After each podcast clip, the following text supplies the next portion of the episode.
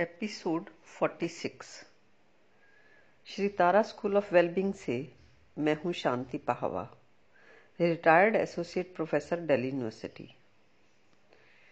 आज हम बात करेंगे आपके मन में उठ रहे एक स्वाभाविक प्रश्न की। आपके मन में ये सवाल हो सकता है कि अगर हम अपनी समस्याओं को हल करने की तरफ़ बढ़ते हैं तो हमारा पहला कदम क्या होगा? पहला कदम होगा अपनी सारी प्रॉब्लम्स को लिखने का। लेकिन समस्याओं को लिखने से तुम्हारा मन भागता है। तुम्हें लगता है कि प्रॉब्लम्स लिखने की क्या ज़रूरत है? सीधे सीधे हल ही क्यों नहीं बता देते ये लोग? पता नहीं क्यों उलझाते हैं। तुम बचते हो समस्याओं को लिखने से। ऐसा तुम इसलिए करते हो क्योंकि तुम नहीं जानते कि तुम्हारी प्रॉब्लम्स को लिखना हल की डायरेक्शन में पहला और सबसे इंपॉर्टेंट स्टेप है। लिखने से पहले तुम्हारे मन में ज़िंदगी के प्रति शिकायत होती है कि पता नहीं क्या क्या और कैसी कैसी प्रॉब्लम्स होंगी हमारे मन में।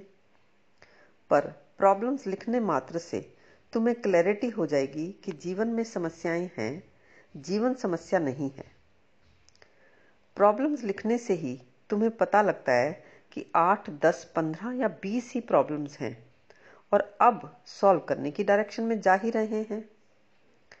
प्रॉब्लम्स लिखना और इस प्रोसेस को समझना, ये तुम्हारे इस काम का ही हिस्सा है। इसे इस एग्ज़ाम्पल से समझा जा सकता है। जैसे तुम ज़मीन पर खड़े हो और तुम्हें ट्वेंटी फिफ्थ फ्लोर पर जाना है। मतलब ज़मीन है बेआरामी का तल और ट्वेंटी फिफ्थ फ्लोर है आराम का तल। जब तुमने इस प्रोग्राम को करने का फैसला किया तो समझो तुम फ़र्स्ट फ्लोर पर आ ही गए। अब ये आराम का तल नहीं है, पर आराम की डायरेक्शन में तुम्हारा बढ़ना हो ही गया। और जैसे ही तुमने अपनी प्रॉब्लम्स लिखी, तुम सेकंड फ्लोर पर आ गए। और प्रोसेस समझ लिया तो थर्ड फ्लोर पर आ गए। यहाँ भी अभी आपको समस्याओं के हल तो नहीं मिले, पर यही हल की डायरेक्शन में चलना है। तुम्हारी प्रॉब्लम्स मल्टी डायमेंशनल हैं। इमोशनल हैं, पर तुम्हें लगता है कि तुम्हें बस फटाफट इनके सॉल्यूशंस बता दिए जाएँ, क्योंकि तुम अभी तक यही तो करते आए हो। पर क्या तुम किसी भी इशू को रिजॉल्व कर पाए हो? ऐसे हल मिल नहीं सकते। ऐसे उपाय मिलना असंभव है। हल के लिए तुम्हें समझना होगा कि समस्याएँ क्यों हैं और इनके सॉल्यूशंस तक कैसे पहुँचा जा सकता है। समस्याओं से घिरे मन को रुक कर समझना होगा। वैसे ही जैसे एक इंसान को अपना वज़न वज़न कम करने के लिए करना पड़ता है। आपको कैसा लगेगा अगर एक ओवरवेट इंसान कहे कि एक तो मैं अपने वज़न से परेशान हूँ, सांस लेने में, चलने में दिक्कत है, ऊपर से आप कह रहे हैं कि एक्सरसाइज करो, सैर करो, जल्दी उठो, ये खाओ, वो ना खाओ। ये सब तो और भी दिक्कतें वाली हो गई। तो अब तुम जानते ही हो कि ये दिक्कतें तो उसे उठानी ही होंगी। इसके अलावा और कोई तरीका ही नहीं है वज़न कम करने का। और समस्याओं के हल हल के रेफरेंस में ये बात भी इंपॉर्टेंट है कि जो भी तुम्हारी समस्याएँ हैं, करीब करीब सभी की वही समस्याएँ हैं। कुछ अपवाद स्वरूप व्यक्तियों को छोड़कर। धरती पर करीब करीब सभी के मन का यही हाल है। अब आपको लग रहा होगा कि दूसरों की समस्याएँ हैं और उनसे वो हल नहीं हुई हैं, दूसरे भी परेशान हैं, इस बात को जानने से तुम्हारा क्या फ़ायदा होगा? तुम्हें क्या आराम मिलेगा? और तुम्हारा ये जानना क्यों ज़रूरी है? वो इसलिए कि उन्हीं से तो तुम्हें डील करना है। जैसे तुम अपने बच्चे, अपने स्पाउस, अपने माँ बाप अपने फ्रेंड्स को कुछ समझा नहीं पाए हो, वैसे ही वो भी तो अपनी बातें, अपनी भावनाएँ, अपनी समझ तुम्हें नहीं दे पाए। उनकी भी तो यही समस्या है और उन्हें भी सिर्फ़ अपनी समस्याएँ ही समस्याएँ दिखती हैं। अब क्यों हैं ये समस्याएँ? और क्यों ये फैक्ट्स तुम्हें दिखाए जा रहे हैं? वो इसलिए क्योंकि किसी भी रिश्ते में दो व्यक्तियों के विचार एक जैसे नहीं होते। रिश्ता चाहे पति पत्नी का हो या माँ बेटे का बाप बेटे का हो या माँ बेटी का बॉस एम्प्लाइज का हो या फिर फ्रेंड्स का हो, या कुलीग्स हो।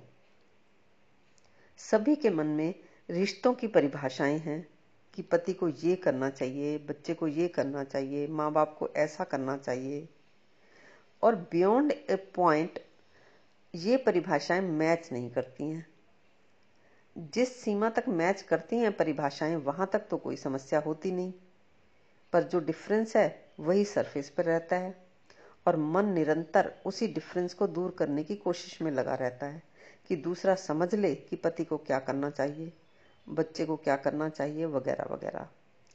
और ये बात दुनिया के हर रिश्ते में हर जगह है। दो व्यक्तियों के विचार 100 परसेंट मैच कर जाएँ, ये एक असंभावना है। तो जो ये परिभाषाओं का फ़र्क है, वो नेचुरली रंग और कद के फ़र्क की तरह नहीं देखा जाता। उसे गलत और सही की तरह देखा जाता है, उसे समझदारी और मूर्खता की तरह देखा जाता है। ऐसा लगता है जैसे ये मेरा स्पाउस मेरे बच्चे, मेरी सास, मेरी दोस्त, पड़ोसन, मेड गलती कर रहे हैं और मैं इन्हें समझा ही दूँ कि ये ऐसा ना करें। तुम उन्हें बता रहे हो और वो तुम्हें बता रहे हैं। और यही बताना एक दूसरे को कि तुम्हारे व्यवहार में ये कमी है। यही तो दुख का कारण है। यही बताने की वजह से और दूसरे के ना समझ पाने की वजह से कांस्टेंट इंटरनल दूरी फील होती रहती है। दुख होता रहता है कि दूसरा समझ ही नहीं रहा। एफर्ट्स जब फेल होते हैं तो बड़ी निराशा सी महसूस होती है। और ये हर रिश्ते में है और यही कारण है कि हर इंसान को दुख होता है। असल में, अगर तुम समस्याओं के बारे में गहराई से सोचो तो तुम्हें दिख जाएगा कि समस्याएँ वही गिनी चुनी ही होती हैं। अगर तुम 10-12 लोगों से बातें करो तो तुम्हें दिख जाएगा कि हर मन करीब करीब उन्हीं उन्हीं समस्याओं से परेशान रहता है। जैसे कि करीब करीब सभी की परेशानी के कारण होते हैं अपना व दूसरों का एंगर या इरिटेशन, दूसरों का इरेस्पॉन्सिबल या र्यूड बिहेवियर अपनी बात ही ना कह सकने का दुख, यानी कम्युनिकेशन गैप का दुख इश्यूज़ तो कई हो सकते हैं, जैसे money work pressure infidelity health food physical relations dealing with close relatives बच्चों की एजुकेशन या बच्चों की जिम्मेवारियाँ, या फिर घरों के काम। किसी के मन में कोई समस्या हावी रहती है और किसी के मन में कोई। असल बात यह है कि सभी का मन दूसरों के व्यवहार से तकलीफ़ में है। और वो दूसरे भी ऐसे जिन्हें ना तो छोड़ते बनता है, ना साथ रहते। माँ बाप, सास ससुर, अपने ही बच्चे, गर्लफ्रेंड, बॉयफ्रेंड और घर के बाहर के रिश्ते भी ऐसे जो आसानी से छोड़े नहीं जा सकते। जैसे बॉस, जूनियर, टीचर्स, कुलीग्स वगैरह वगैरह। सारांश यह है कि प्रत्येक व्यक्ति के मन में रिलेशनशिप प्रॉब्लम्स की परेशानियाँ हैं। हर मन हर्ट है, दुखी है और उसी मन में ही दुखों के असफल उपाय भी हैं। इसी के कुछ पहलुओं पर हम बात करेंगे अपने अगले एपिसोड में।